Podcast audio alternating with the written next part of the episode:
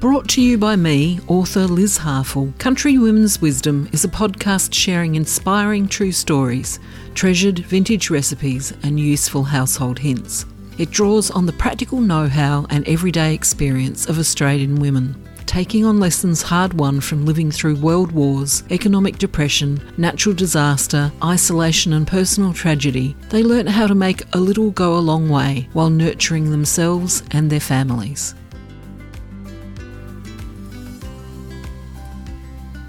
The title of this episode is Everything's Coming Up Apples, and I'm going to share with you a recipe and the stories of two remarkable women one, a pioneer of the women's movement internationally who came from Tasmania, and the other, a third generation orchardist from New South Wales.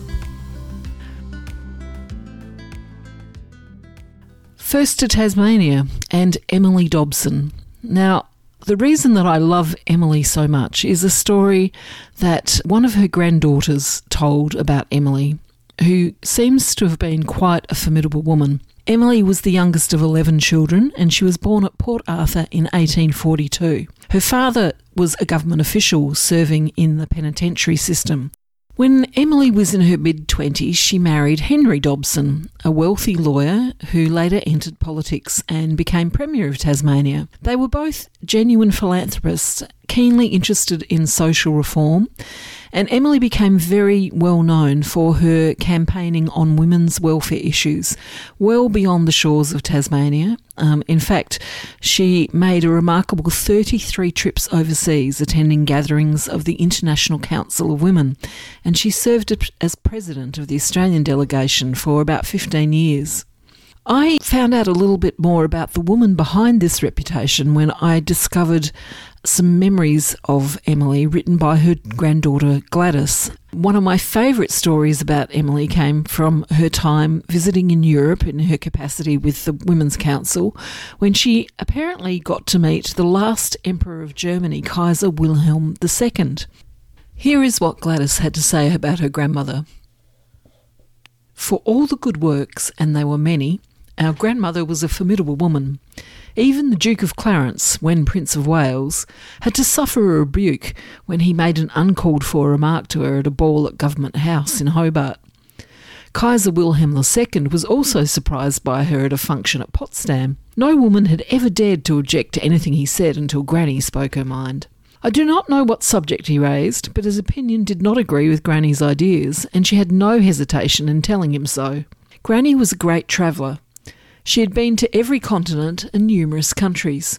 She crossed from Japan, took the Trans Siberian Rail to Moscow, and trained on to St. Petersburg. She also visited Alaska. Sometimes her journeys were in connection with some organisation, the National Council of Women was one, and sometimes for other reasons, family and so on. Granny could make herself understood in several languages, but in German she was fluent. In spite of her political and social activities and running various societies, she found time to make good use of her abilities as an actress and musician of high amateur status. Hobart, in spite of having the oldest theatre in Australia still in use, was off the beaten track, and players and singers seldom made the trek south. Granny and Mr. A.G. Webster, who founded the well known firm bearing his name, put on a play in which they both appeared and for which they drilled the other players. Granny told me that Mr. Webster had the most expressive face she had known, and in comedy scenes she often found it hard to stop herself from laughing. But her greatest achievement was in staging some of the Gilbert and Sullivan operas. She coached all the singers in her drawing room, both in their singing and acting. Our amazing grandmother was a very good chess player. When playing against young people or any poor player, she would start without her queen, a big handicap indeed. On board ship, she played a lot and was never beaten. On one voyage, after calling at Naples, the captain told her that a friend of his, who had just joined the ship, was a very keen chess player, and would she be kind enough to give him a game? They had a good tussle, and he won. Only then did the captain reveal that she'd been playing against one of the European champions. There was laughter in which Granny joined, and she was congratulated on the fight she'd put up. Granny was so talented that she had successes in two other fields painting and cooking. Conrad Martens was delighted when she showed him many of her watercolours, and he said he would give her a dozen of his in exchange for a dozen of hers. What higher praise could anyone expect than that? Six of the dozen he gave her were signed, the other six were not, and it is supposed that two or three of these were by his most advanced pupils. As to the cooking, Granny had a way of coaxing the well known chefs around Europe into giving her the recipes of dishes and sauces she had liked when dining in restaurants. As she was a good cook from a young age, she easily learned to translate the recipes into the finished articles, and she taught her own cooks to handle the job properly. At one point, she failed to get a good enough cook in Hobart and asked my mother to find one in Sydney and bring her down when we made our annual visit, which was nearly due. This woman was good, too good, for she realised the value of Granny's recipe book, and when she left her place a few years later, it was found to be missing. But it was so difficult to prove that she had stolen it, so nothing was done. One of the governors of Tasmania at this time was without a wife, and he felt he needed a hostess when he gave a ball or any other public function at Government House, so he asked Granny to act as hostess on those occasions, which she did. Granny had an autograph book of most of the famous people who visited Australia. Mark Twain asked Granny where he could obtain some leg irons that were plentiful at one time at Port Arthur. This she managed to do, in her autograph book, he wrote, as far as I remember Dear Mrs. Dobson, thank you for the leg irons of my dear departed grandfather.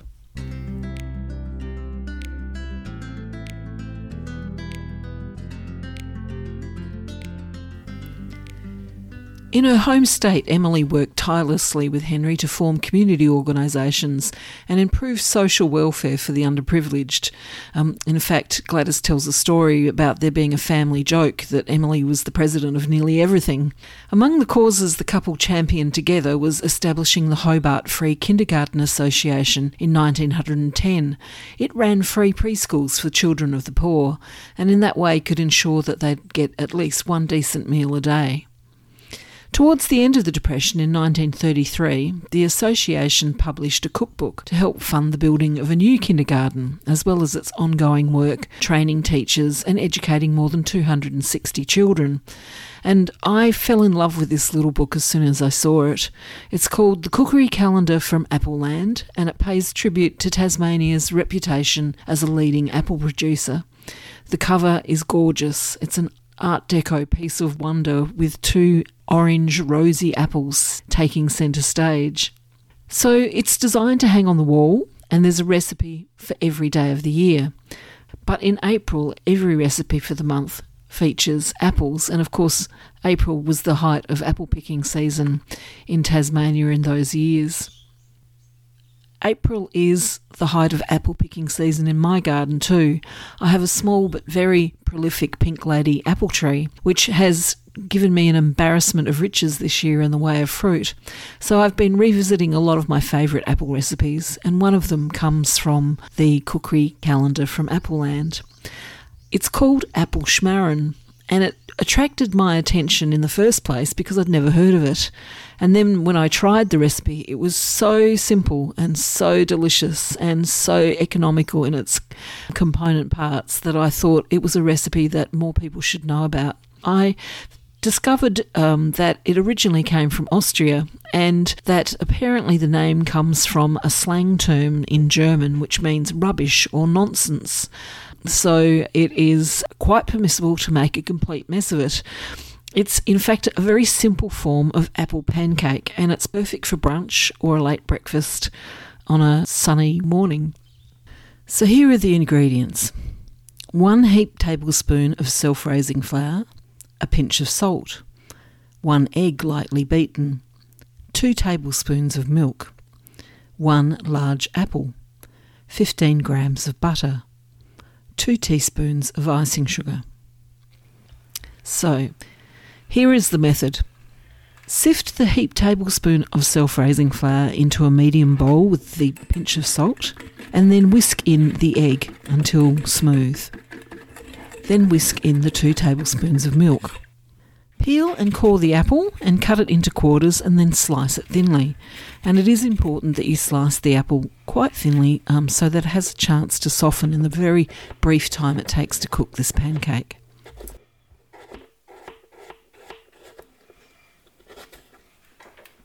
Now add the apple.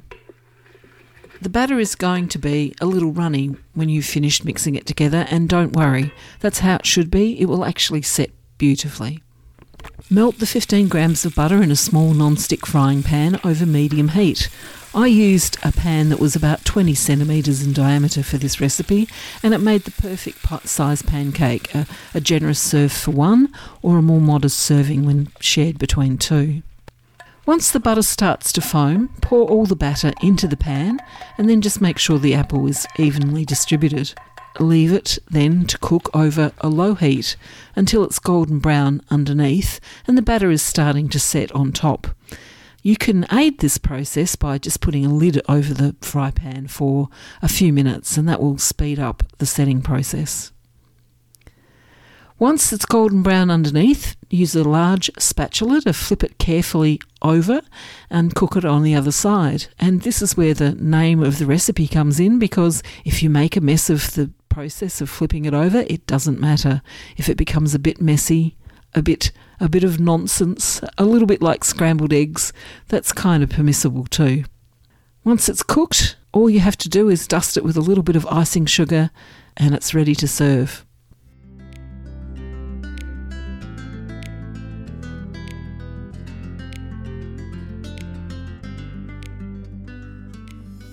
Continuing the theme of apples, I thought I'd share with you a little bit of the story of a woman who I first met about seven years ago now when I was uh, researching a book called Women of the Land. Lynette Ridout lives at Oakdale in New South Wales, not far out of Sydney, where she runs an orchard. Lynette is a third generation orchardist, following on in the footsteps of her grandmother Brenda and her mother Audrey. And I guess the story for me with Lynette began with the respect and love that she has for her late grandmother, who was born in 1908 and lived through some pretty tough times, including the Great Depression of the 1930s and the Second World War. And the story that Lynette told me, the first story she told me when I met her, was about Brenda as a young housewife living above a grocery shop in Granville in Sydney. She married Leslie, whose family had owned the shop for many years, and they sold uh, fruit and vegetables. So during the Depression, Brenda took the leftover fruit and vegetables from the day, um, and she also picked up some offcuts from the local butcher shop and boiled it all together into a big nutritious soup. And she would leave it in a large boiler sitting on the back steps for anyone in need to come by and collect some.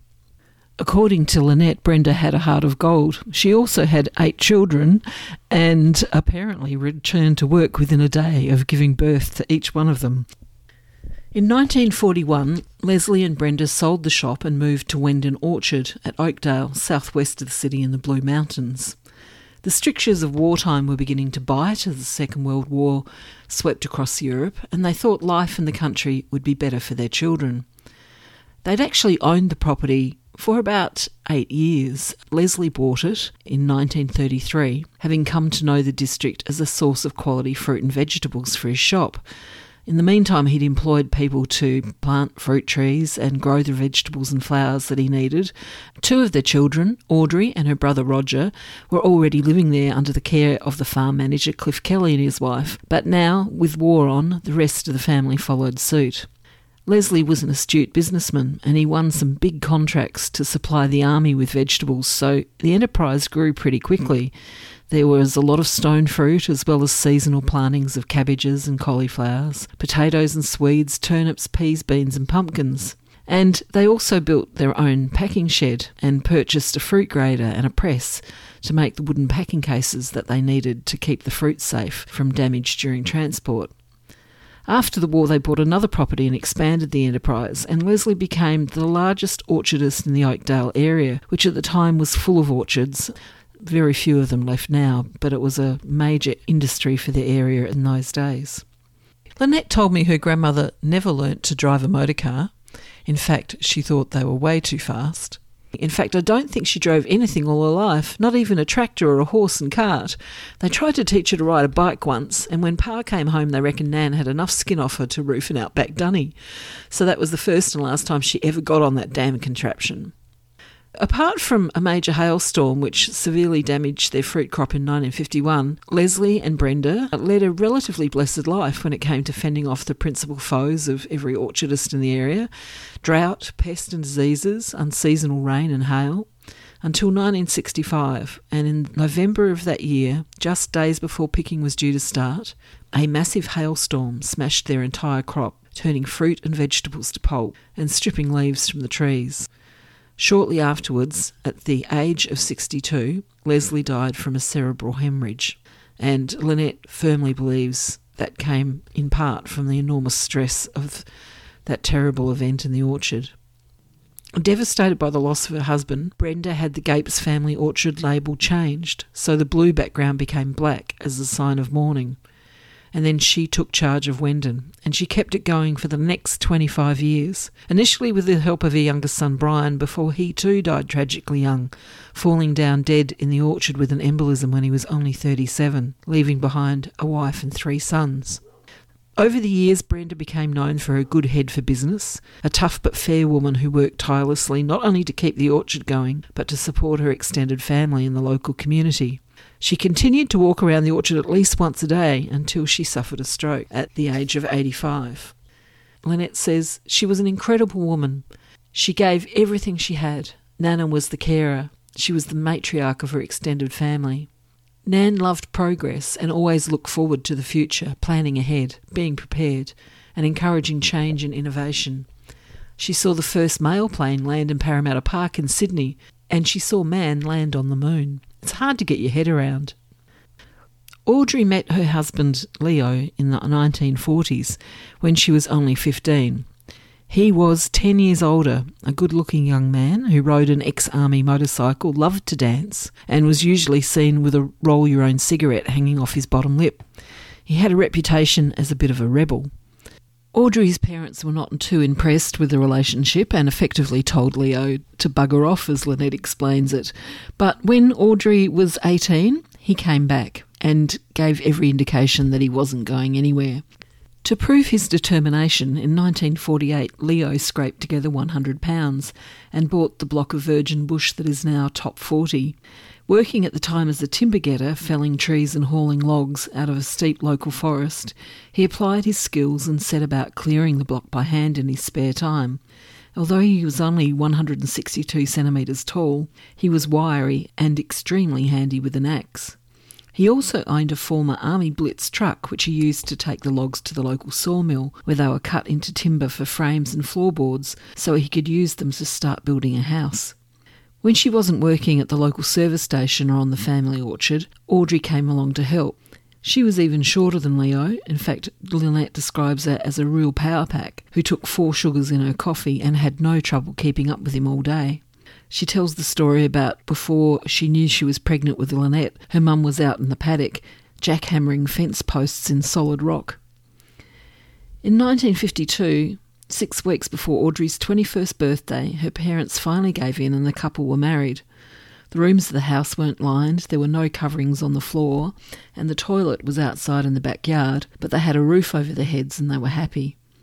The initial years of their married life were tough, full of hard physical work, long days, and scraping together every cent to establish the orchard and finish the house. They worked together whenever they could to clear the land, and they sowed green manure crops to improve the soil. But Audrey was often left to work on her own while Leo ran his logging business to earn money. In 1954, the logging job came to an end, and Leo went to work at the local coal mines, taking the night shift so he had some daylight hours in the orchard. He worked dog watch for 15 years, starting at 11 o'clock at night and working until 7 in the morning. Then he'd come home, have breakfast, and go to work on the farm until 3 in the afternoon. Audrey and Leo had given up on the idea of having children when Audrey became pregnant with Lynette. They'd been married for 22 years and doctors thought it was unlikely to happen. Then one day when she was 42, Audrey wasn't feeling too good, so she went to see the doctor. Leo was sitting in the waiting room when he raced out of his surgery, overlooking normal protocols to herald the good news to the entire clinic. Mr. Ridout, Mr. Ridout, you're going to be a father. Lynette says they just about had to scrape her dad off the floor. So Lynette was born in 1974, and a few days later she was brought home and, as she puts it, planted on top 40. Always called Bub by her father, she was an active child who wanted to be part of everything, and Leo coped remarkably well with that, even though he was 53 when he became a dad. He would often take Lynette with him out into the orchard and let her play among the trees while he was working. At the age of two, Lynette was given her first set of blue overalls, just like the ones her parents wore when they were in the orchard. By the time she was three, she was learning how to pack apples, much to the amusement of family and friends who would visit the shed just to see it. A gun packer, Leo had a reputation throughout the district for being able to pack apples quickly and with expert precision, so that the right number fitted perfectly in a case, all pointing the same way. He made Lynette a little wooden stool so she could stand on it and help. He would place the apples so the stalks always pointed towards the child, encouraging her to copy and place the bums towards him. Concentrating fiercely, she would attempt to remember this important pattern by picking up each apple, looking at it carefully, and reciting bums to oo every time she put one down. Lynette often went to sleep in the packing shed while her parents worked. Tucked up safely in the timber apple bin which doubled as her playpen, she was lulled to sleep by the sounds of the grading machine and the roll of apples, in an orchestra like performance she later came to describe as the apple packer's lullaby. And I'm going to read you a part of that now. Mum was the maestro, standing on her platform, where the apples passed by for quality inspection. It was Mum who made the orchestra strike up when she turned the switches on one by one. The first switch was the hum of the big belt that carried the apples down the full length of the sizing mechanism and sounded like the brass section of the orchestra. The middle switch was the string section, tuning up as all nine rotary bins squeaked into action, each with a slightly different pitch and rhythm. The last switch was the polishing brushes and main conveyors, which were like a grand piano playing strong chords and lending a harmony to the music.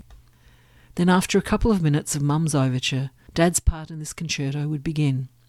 The percussion section of the orchestra, of which he played many parts, was strong.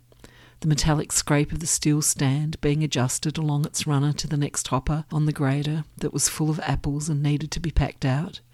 The scrape and bump of a fresh cardboard box being put onto the stand ready for packing. The squeak and whoosh of a cardboard filler with all its little indentations to hold the apples in place being pushed to the bottom of the box. Then came the part of this concerto that I really liked the staccato of the apples being picked up by Dad's strong but gentle brown hands and being packed into rows.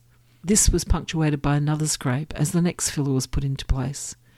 This sequence repeated itself three or four times depending on the size of the apples Dad was packing, which in turn determined the amount of layers of apples to a box. The crescendo came when Dad reached for the apple wrap, bump of hand onto the paper stack, tap of apple being picked up, gentle slap of apple coming into contact with tissue paper in left hand, scrunch of paper being dexterously folded and twisted around apple, the cushioned thud of papered apple being placed into a spot in the top layer, the piece of music complete, with the whoosh and sigh of the full apple box as the lid was placed on and air rushed out. The case picked up and hefted onto the stack with a gentle thud, and the whole symphony would start again. Top 40 today looks a little different than when Audrey and Leo were running it. Lynette is now custodian of the family orchard, and to survive in changing times, she's diversified the business. So you'll find a lot more there than the apple and stone fruit trees on which her parents relied. She in particular likes to grow unusual fruit and vegetables that she can sell at local farmers markets. And there's a huge variety berries, potatoes, an extraordinary diversity of pumpkins that she's grown over the years, particularly heirloom varieties that she's brought in from the United States and Great Britain. Uh, they're particularly popular or have been with her customers at the Camden market, where she's been a regular for some time. And she has added a new strand to the business that's distinctly her own, and that's growing Christmas trees and families for years now have been regular visitors to her property to um, cut and take home their preferred Christmas trees. She's kept that going despite drought in recent years, and she was very lucky to survive with the, the orchard intact from the bushfires that surrounded her and produced some of the most horrifying images of the summer. Lynette is married now, and the next generation of the family is living on top 40. When I interviewed Lynette to include her in my book, she was looking forward to the birth of her first baby. And I closed her story with her thoughts about what might happen in the future with her family and top 40. And this is what she said I want them to have the experience of what it is like to be a farmer, whether they decide to go on with it or not. I want to give them every chance of growing up the way I grew up, or the best I can given things are changing. They won't have the apple packer's lullaby to go to sleep by, but they will have the sound of the mopoke owl at night, fresh air and dirt, and running free and wild through the paddock, not having to worry about traffic. That is all pretty special. Thank you for listening to this episode of Country Women's Wisdom. For more information about the podcast and my books, and for a copy of any of the recipes featured, please visit my website, lizharfull.com, or you can follow me on Instagram and Facebook.